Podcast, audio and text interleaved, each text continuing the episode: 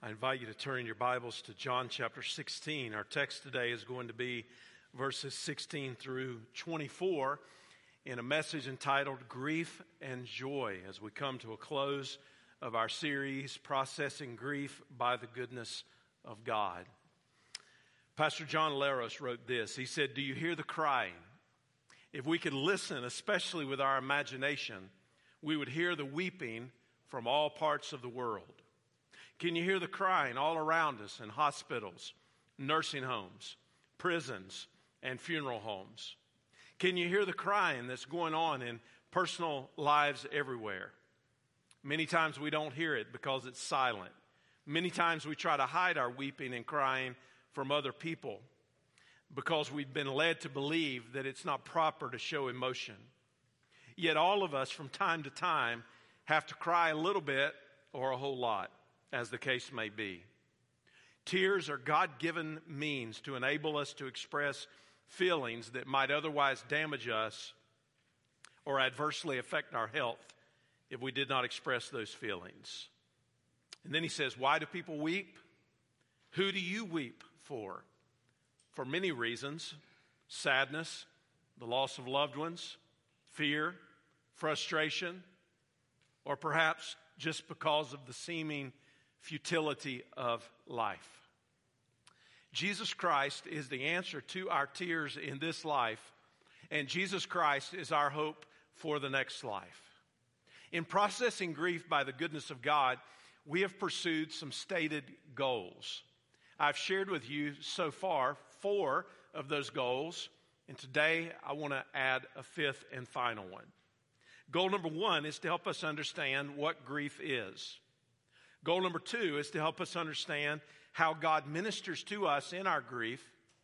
Goal number three is to help us effectively process grief. And goal number four is to help us be a blessing to others in their grief. Now, goal number five is to help us find joy in the darkness of grief.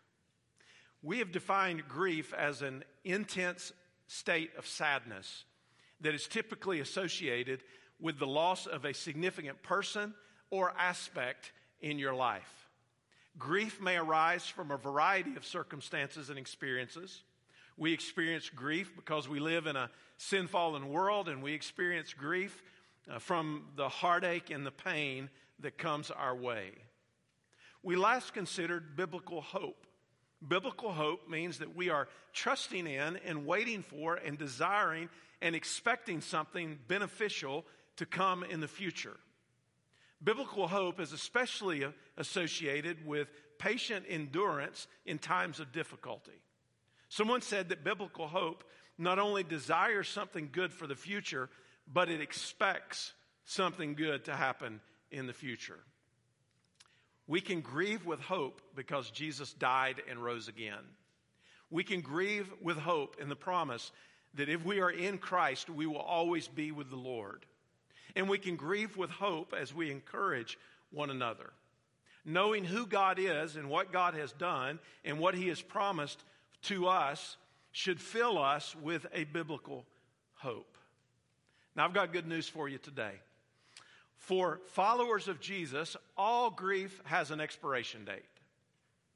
Let me just say that again for emphasis.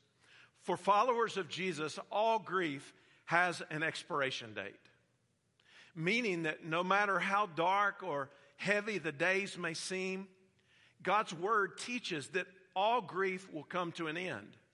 And when that grief comes to an end, it will be replaced with eternal peace. And God turns our grief into joy when we look to Him in faith. The phrase, this too shall pass, is without a doubt true. Let's begin reading here in John chapter 16 and verse 16. Jesus says, A little while and you will no longer see me. Again, a little while and you will see me. Then some of his disciples said to one another, What is this he's telling us? A little while and you will not see me?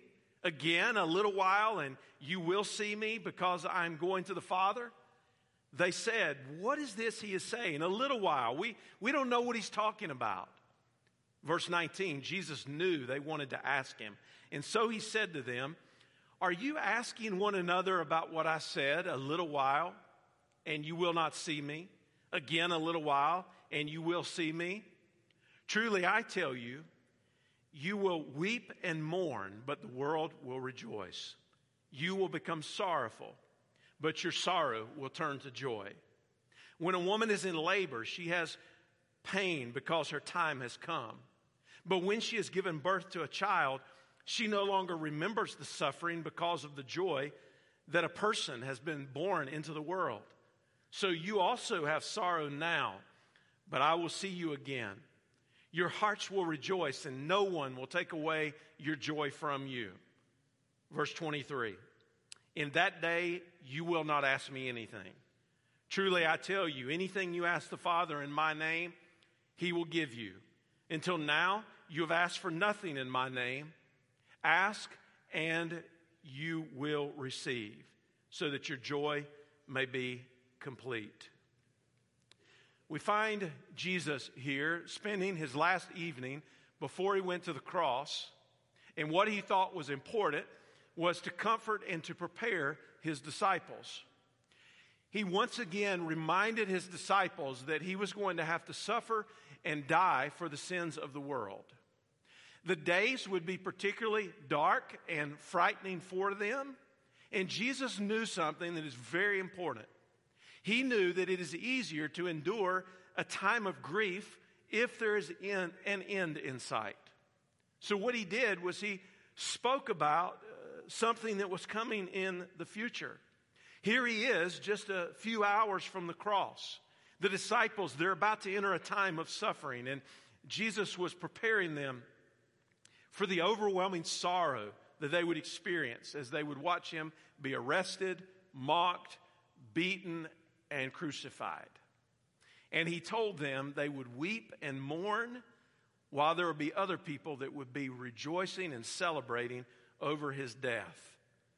However, the celebration would not last for long for the world. I want to share with you in these few moments that we have together three realities that connect grief with joy. And this is important because if we, if we miss the connector, then we miss the blessing of the joy that we can receive. Reality number one we all experience grief in this life. He says in verse 16, A little while, and you will no longer see me. And again, a little while, you will see me. So you can think about these uh, references to a little while, sort of like bookends to his discussion. And I think it's fairly straightforward that the first little while refers to the death of Jesus, the second little while refers to his resurrection. That within the next 24 hours, Jesus would be taken from his disciples, but three days later, after the resurrection, they would see him again. And he reiterates in verse 20 Truly I tell you, you will weep and mourn, but the world will rejoice. You will become sorrowful. Jesus was preparing to accomplish the work that the Father had sent him from heaven to earth to do. And after he accomplished that work, he would return back to the Father. He would present himself to the Father on behalf of his people. He would live to make intercession for us.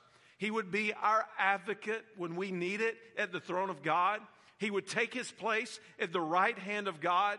He would eventually receive the kingdom to himself and then return.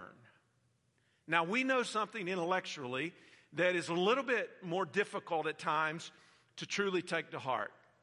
We know, at least in our minds, that Jesus has taken away the sting of sin and the sting of death and he's won the victory over it. We, we know that. But to know it and apply it to our lives in a time of loss are not necessarily one in the same. In the near term, the fact of death and loss in this life and the emotional pain that accompanies it has not yet been taken away.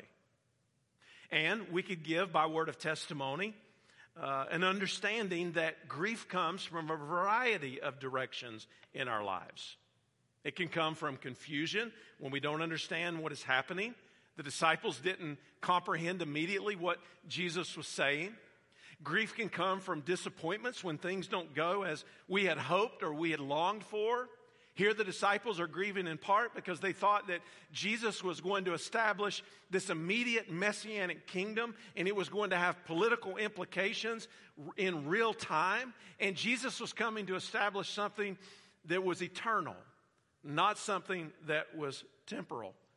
And they were a little bit disappointed about what they were going through. Grief can come from watching enemies of God seemingly triumph. And Jesus told the disciples, listen, the enemies, they're going to rejoice while you're weeping. But I want you to know today that there is nothing ungodly about grieving when you experience it in this life. Isaiah 53 and verse 3 says that Jesus is a man of sorrows and he's acquainted with grief. Perhaps you've heard the name Nancy Guthrie. She is a Bible teacher, has written extensively and spoken, uh, particularly among women's ministries, and uh, has done a lot of work for the faith. And she wrote a piece entitled Holding On to Hope, Drawn by Suffering into the Heart of God. And in it, she shares her experience of when she and her husband lost their six month old daughter, Hope, when she died. And I want to read in part what Nancy Guthrie wrote. Not long after my six month old daughter, Hope, died, I was at a cosmetics counter buying some mascara. I asked the question Will this mascara run down my face when I cry? The girl behind the counter assured me it wouldn't, and then asked with a laugh in her voice, Are you going to be crying? Yes, I answered. I am. We had hope for 199 days. We loved her. We enjoyed her richly. We shared her with everyone that we could. We held her during her seizures. And then we let her go. The day after we buried Hope, my husband said to me, You know, I think we expected our faith to make this hurt less, but it doesn't. Our faith gave us an incredible amount of strength and encouragement while we had hope, and we are comforted by the knowledge that she is in heaven. Nancy Guthrie said, Our faith keeps us from being swallowed by despair, but I don't think it makes our loss hurt any less. And then she said, It's only natural for people around me to ask questions, especially early on. They asked the question, How are you? And she said, For much of the first year after my daughter's death, my answer was, I'm deeply and profoundly sad. I've been blessed with many people who have been willing to share my sorrow just to be sad with me. Others, however, seem to want to rush me through my sadness. They want to fix me. But here I am. I've lost someone I dearly loved, and I'm sad. And then she says this Ours is not a culture that is comfortable with sadness. Sadness is awkward, it's unsettling. It ebbs and flows and takes on its own shape. It beckons to be shared. It comes out in tears, and we don't quite know what to do with those tears. Friends, there is nothing unspiritual about feeling grief in a time of loss. I would say to you that, in fact, it is deeply spiritual to do so. And the reason that I say that is because that is how God has created us to feel. That's how God has made us in order to process our pain. If, if God did not give us the ability to process our pain in, in a healthy way, then perhaps we would break under it and we would suffer all of the ill effects of it. But yet, that's how God has made us so that we can work through it in a sin fallen world. You say, well, how can we face grief when we experience it if it's inevitable? Well, as we've talked about as we've gone through this short series, we need to understand that there is not a consistent pattern for facing grief. It will vary depending on the situation and the person who is processing it. Facing it is necessary to come with, to terms with our loss and to be able to move forward. So don't rush the process. Confront denial head on. Allow yourself time and space to be able to deal with the circumstance. And allow yourself to experience the pain of grief. Sometimes people want to bottle those emotions up, but the only way to get through it is to get through it and to take it one step at a time. And as you do that, God will give you the grace to begin to adjust to your new circumstances. And really, you invest the experience that you have by recognizing and honoring the loss. Take it slow, particularly about major decisions in life, and take it day by day as you look to find a new path forward. Now, I want to remind you, as I've said several times as we've gone through this, your experience will always be with you. Someone described grief like an old injury that aches when it rains. That idea is scary to us in the early days of grief, but many people find in time that they really wouldn't have it any other way. Grief is an expression of love. In the loss of a loved one, grief is the way that we love the person that we have lost, in spite of their physical absence. It connects us with memories from the past and it bonds us together with others who've experienced similar things. You say, what about closure? Closure is an elusive myth. What about getting over it? Getting over it is an elusive myth. Getting through it and being stronger for it is what God can do for you if you trust in Him. He will help you to get through it. And when you get through it, you can be stronger for it. And when you're stronger for it, then you can also be a blessing to someone else if you'll trust in the Lord because we're all going to experience grief in this life. Reality number two Jesus promises to turn our grief into joy. Look at the second part of verse 20. Jesus says directly, You will become sorrowful, but your sorrow will turn to joy. He knew that the disciples would be sorrowful over the loss of a relationship, sorrowful at the humiliation of their Lord, sorrowful at the apparent victory of the enemy in the moment, sorrowful because all hope had been taken away. But in the middle of all of that, Jesus promises to turn our grief into joy.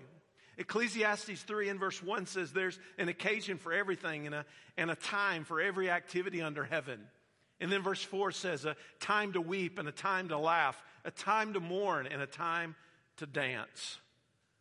Now, I think there's an important nuance that I don't want you to miss here in these verses.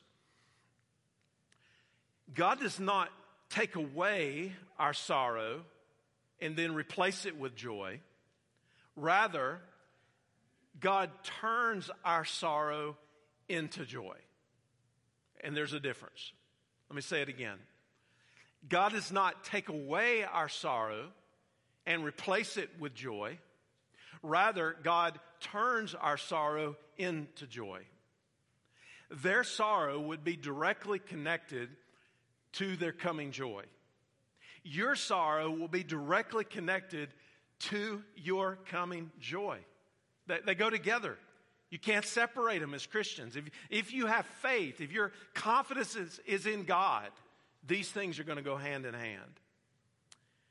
The nation of Haiti has been a nation of tragedy for longer than anyone can remember. Just a little over a decade ago, there was a massive and devastating earthquake that struck just outside of Port au Prince, the capital city of the country.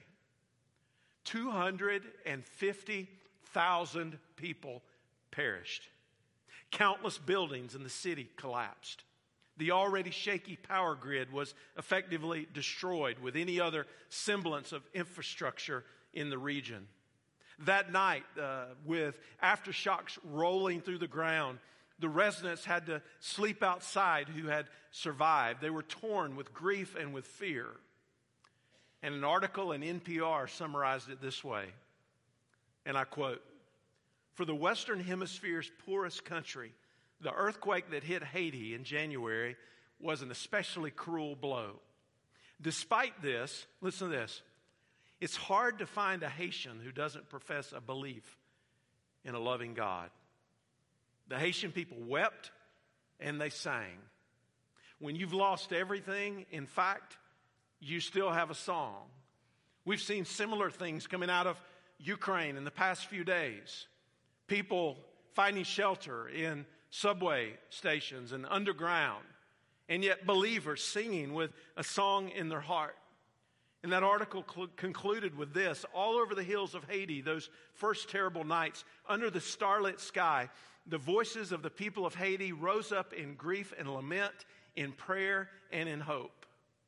I want you to know today that when Jesus promises to turn your grief into joy, that's what can come in your life.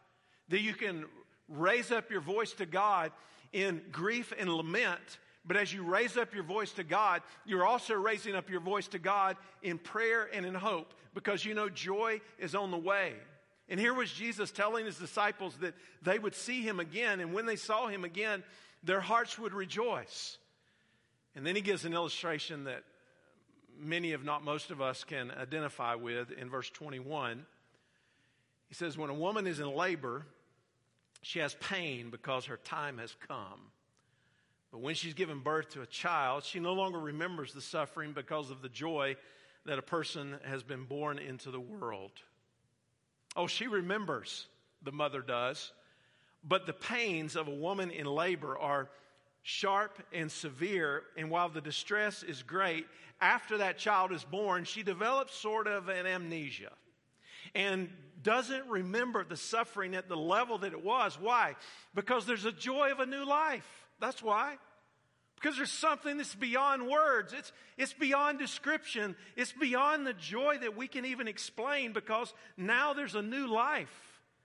And Jesus says, You'll have sorrow now, verse 22, but I will see you again. And he said, Your hearts will rejoice, and no one will take away your joy from you. Can't be taken. We do not fully understand a time of separation or loss, and we cannot fully understand the joy that is coming in the restoration. But we know what Jesus has told us. And don't miss this the dramatic turn in the disciples' grief was based on the fact that they would see the risen Christ because he was victorious. And in seeing the risen Christ, the disciples were transformed from fearful, defeated, confused men into bold witnesses for the gospel. Their lives were turned such that they were willing to give their own lives so that other people would know the same hope that they had experienced. And that kind of joy and that kind of hope is not just reserved for them, it's for us. And it's for us because God can turn our grief into joy because He's the God who brings beauty out of the ashes. And when He does it, He sets us free through the forgiveness of Jesus and He brings beauty out of the ashes of our lives. Your grief can be turned to joy if you will take hold of an eternal perspective. Is it not what we learned in 1 Thessalonians chapter 4? that we grieve. It's real, it's present. But we don't grieve as those who have no hope because Jesus died and rose again. And after he was raised from the dead, you remember Jesus taught among his disciples about how the Messiah needed first to suffer and then enter into glory. Why did Jesus teach them in that way? He taught them in that way to give them an eternal perspective. He wanted them to have a framework in order to be uh, able to endure suffering for the sake of the kingdom. So Jesus was emphatically saying to them, and Jesus emphatically says to us, this is not all there is. This is not the end of the story. We learned that in Job's life, where he lost everything tragically in just a space of a few hours. He lost everything that he had. But he was able to say, The Lord gives and the Lord takes away. Blessed be the name of the Lord. And God restored him in the end of the story. And I think that's a symbol of how God ultimately and eternally restores us in Christ. Psalm 16 and verse 11 says, You make known to me the path of life. In your presence there is fullness of joy, and at your right hand are pleasures forevermore. Your grief that has turned to joy can also be helpful in comforting others in their grief. 2 Corinthians 1 and verse 4 says, He comforts us in our affliction so that we may be able to comfort those who are in any kind of affliction through the comfort we ourselves receive from God. And most importantly, your joy cannot be taken away from you because God promises always to be with you. You might be in the valley of despair at the moment. The night might be as dark as it's ever been in your life. And your spiritual enemy wants you to believe that God's forgotten you, He's forsaken you. You just got to do the best you can. You're on your own. Nothing could be further from the truth. God is always with you. He's promised never to leave you or forsake you. In 2015, uh, nine people were killed during Bible study at a church in Charleston, South Carolina. They experienced great evil. And Reverend Goff spoke in the first sermon after the massacre, and he said this We ask questions of the Lord. We ask why. We cannot help it, it's our human nature. But through it all, those of us who know Jesus, as we find ourselves engulfed in sadness and darkness, and as we find ourselves walking through the valley of the shadow of death, for those of us who know Jesus, we can look through the windows of our faith and we see hope and we see light and we hear God's voice saying, I am with you. Maybe that's the main thing that you need to hear today.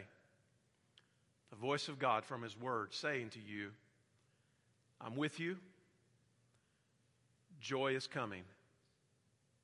Notice here in verse 23, Jesus said, In that day, speaking of what was to come, just ahead of them, you will not ask me anything. Now, how could they go from saying a little while? What's he talking about? We don't understand what he's saying. What, what's the point? We're confused. We, we thought something else was coming, and he's talking about a little while you won't see me, and a little while you will see me. And Jesus says, There's coming a day, and you're not going to ask me anything in that day. Because you're going to be so overcome with joy and relief at the resurrection that you will be speechless and you will not need to make any request of Jesus. And we have that same hopeful joy because Jesus promises to turn our grief into joy. Reality number three Ask God for what you need now, and He will give it so that your joy will be complete. Verse 23 Truly I tell you, anything you ask the Father in my name, He'll give you. Because of Jesus, we have this unlimited access to the throne of God. Because Jesus has made propitiation for our sins, because he's given his life for us, he has shed his blood for us. We can be justified by grace through faith. God declares us righteous. And when God declares us righteous, what he does is he opens the invitation to us to come before the throne of God and to ask for what we need and to receive grace and mercy. And Leon Morris said the meaning is that the atoning death of Jesus would revolutionize the whole situation. And on the basis of the Son's atoning work, men will approach God and know the answers to their prayers. Jesus said in verse 24, Until now you've asked for nothing in my name. Ask and you will receive so that your joy may be complete. So here's what he's doing he is teaching the nature of Christian prayer. That's what Jesus is doing in that moment. He's teaching the nature of Christian prayer. In the Sermon on the Mount, he taught a similar principle ask and you will receive, seek and you will find, knock and the door will be open to you. And he's telling us that the foundational premise of Christian prayer is that we are asking based on our relationship with God in Christ. That's our standing. That, that's what gives us the ability to ask. So if a child asks his father for something that the father knows is not good for the child, the request is going to be denied. The child may not be happy, that they don't get what they get wanted to get, uh, but they should trust the father. But when they get what they ask for, they know that it is for their good and for the glory of God. And Jesus says specifically, we are to ask in His name. We are to pray in His name on the basis of Jesus as our Savior. You remember, Jesus always prayed according to the will of the Father. And He said, if we ask anything according to His will, He hears us. And we are to ask according to the instruction of Jesus, knowing that our joy may be made complete. Someone said it this way abiding fully in Christ is a life of exquisite and overflowing happiness. As Christ gets more complete possession of the soul, it enters into the joy of the Lord. His own joy, the joy of heaven, becomes its own, and that in full measure and as an ever abiding portion. The invitation for us is to ask God for what we need now, and He will give it, and our joy will be complete. Now, I want you to look at Psalm 30 and verse 5. Weeping may endure for a night, but joy comes in the morning. I want to repeat what I started with today. Your grief has an expiration date. It has an expiration date. This too shall pass. Weeping may endure for a night, but joy comes in the morning. When the night is long and the grief is unrelenting, and you wonder if it's ever going to pass, God gives you a gentle and loving reminder it will pass. God reminds you that grief will not have the last word. And the reason that grief will not have the last word is because Jesus Christ has the last word. Because he has conquered sin and death and hell and the grave. And in him we have victory and we have hope and we have joy. And we know that when that expiration date comes. We will have gotten through it. We will not have gotten over it, but we will have gotten through it with God's help. And He's the one that meets us at our point of need. And He's the one who sustains us. And He's the one who walks with us through the valley of the shadow of death. He's the one who will safely see us home. He's the one who will sustain us every step of the way. But we need to trust in Him. I want you, by way of review, and as I close, remind us of where we have come from in these four weeks together in our study on grief. First of all, we've noted that grief is part of the human experience in a sin fallen world, but we can overcome it by the goodness of God. We've learned, second, that your view of the sovereignty of God will determine in large part how you process grief. God is good, He loves you, and He can be trusted. You don't have to qualify that, you don't have to filter it, you don't have to explain it. You can believe that God is sovereign and that He is good and that He loves you and that He can be trusted and that'll help you get through it. Third, knowing who God is and what He has done and what He has promised to do should fill us with hope. We're not just hoping something better is coming, we are hoping with expectation that something better is coming. And then last, God gives us the grace to trust that a day is coming when our grief will turn to joy and we will be with Him forever. With a joy that is everlasting.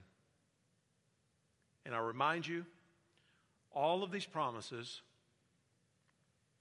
are based on a relationship with God. If you do not have that relationship with God in Christ, you cannot claim these promises.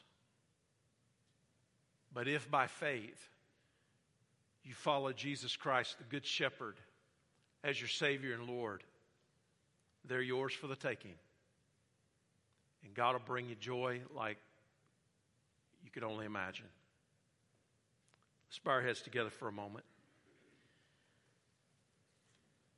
Here in just a moment, uh, Pastor Eric is going to come and lead us in a closing song. Perhaps today you would say, if you were honest, that you've never come to a saving relationship with Jesus Christ. You don't have the hope of all these promises. And I want you to know you can have it today, in this moment, if you'd be willing to turn from your sins and turn to the Savior. He'll forgive you and give you the gift of eternal life. Maybe you're in the middle today of a very dark and difficult time of grief. You wonder, is it going to end? How am I going to get through it? Will I ever have joy again? It's going to end because your grief has an expiration date. You're going to get through it, and God's going to restore your joy. That's what Jesus said. So we take it on the authority of the written word and on the living word, our Savior. God loves you, He knows what you're dealing with, and He's going to help you. And God's people are going to help you. And that's so important. That's why we gather together. We're, we're here because we're living life in the midst of the sin fallen world, and, and we need Christ and we need each other. That's how God designed us. That's what He saved us for. Maybe God's wanting you to be a blessing to somebody else, to use your experience to help them. Would you be open to that? Would you ask the Lord to show you how you can encourage and be a blessing to somebody else? Lord Jesus, as we think about your teaching, uh, the words that you spoke to your disciples, we say thank you. That you gave us a glimpse, some insight into processing our own grief, dealing with our own questions. And you've told us to come before the throne and to ask and we'll receive. So I pray whatever our needs are today that we would ask you for them. But we do so as we ask in your name, knowing that uh, there's coming a time when we're not going to ask anything because it's going to be so evident when we, we are in your presence. We tra- take great solace in that and comfort. And I pray, Lord, that uh, we would find healing in you when we need it and that we would be your hands and feet to the people around us. God, we give this time of response and, and uh, conclusion over to you. And we pray, Lord, that you would work through it and draw us closer to yourself. And I ask it in Jesus' name. Amen.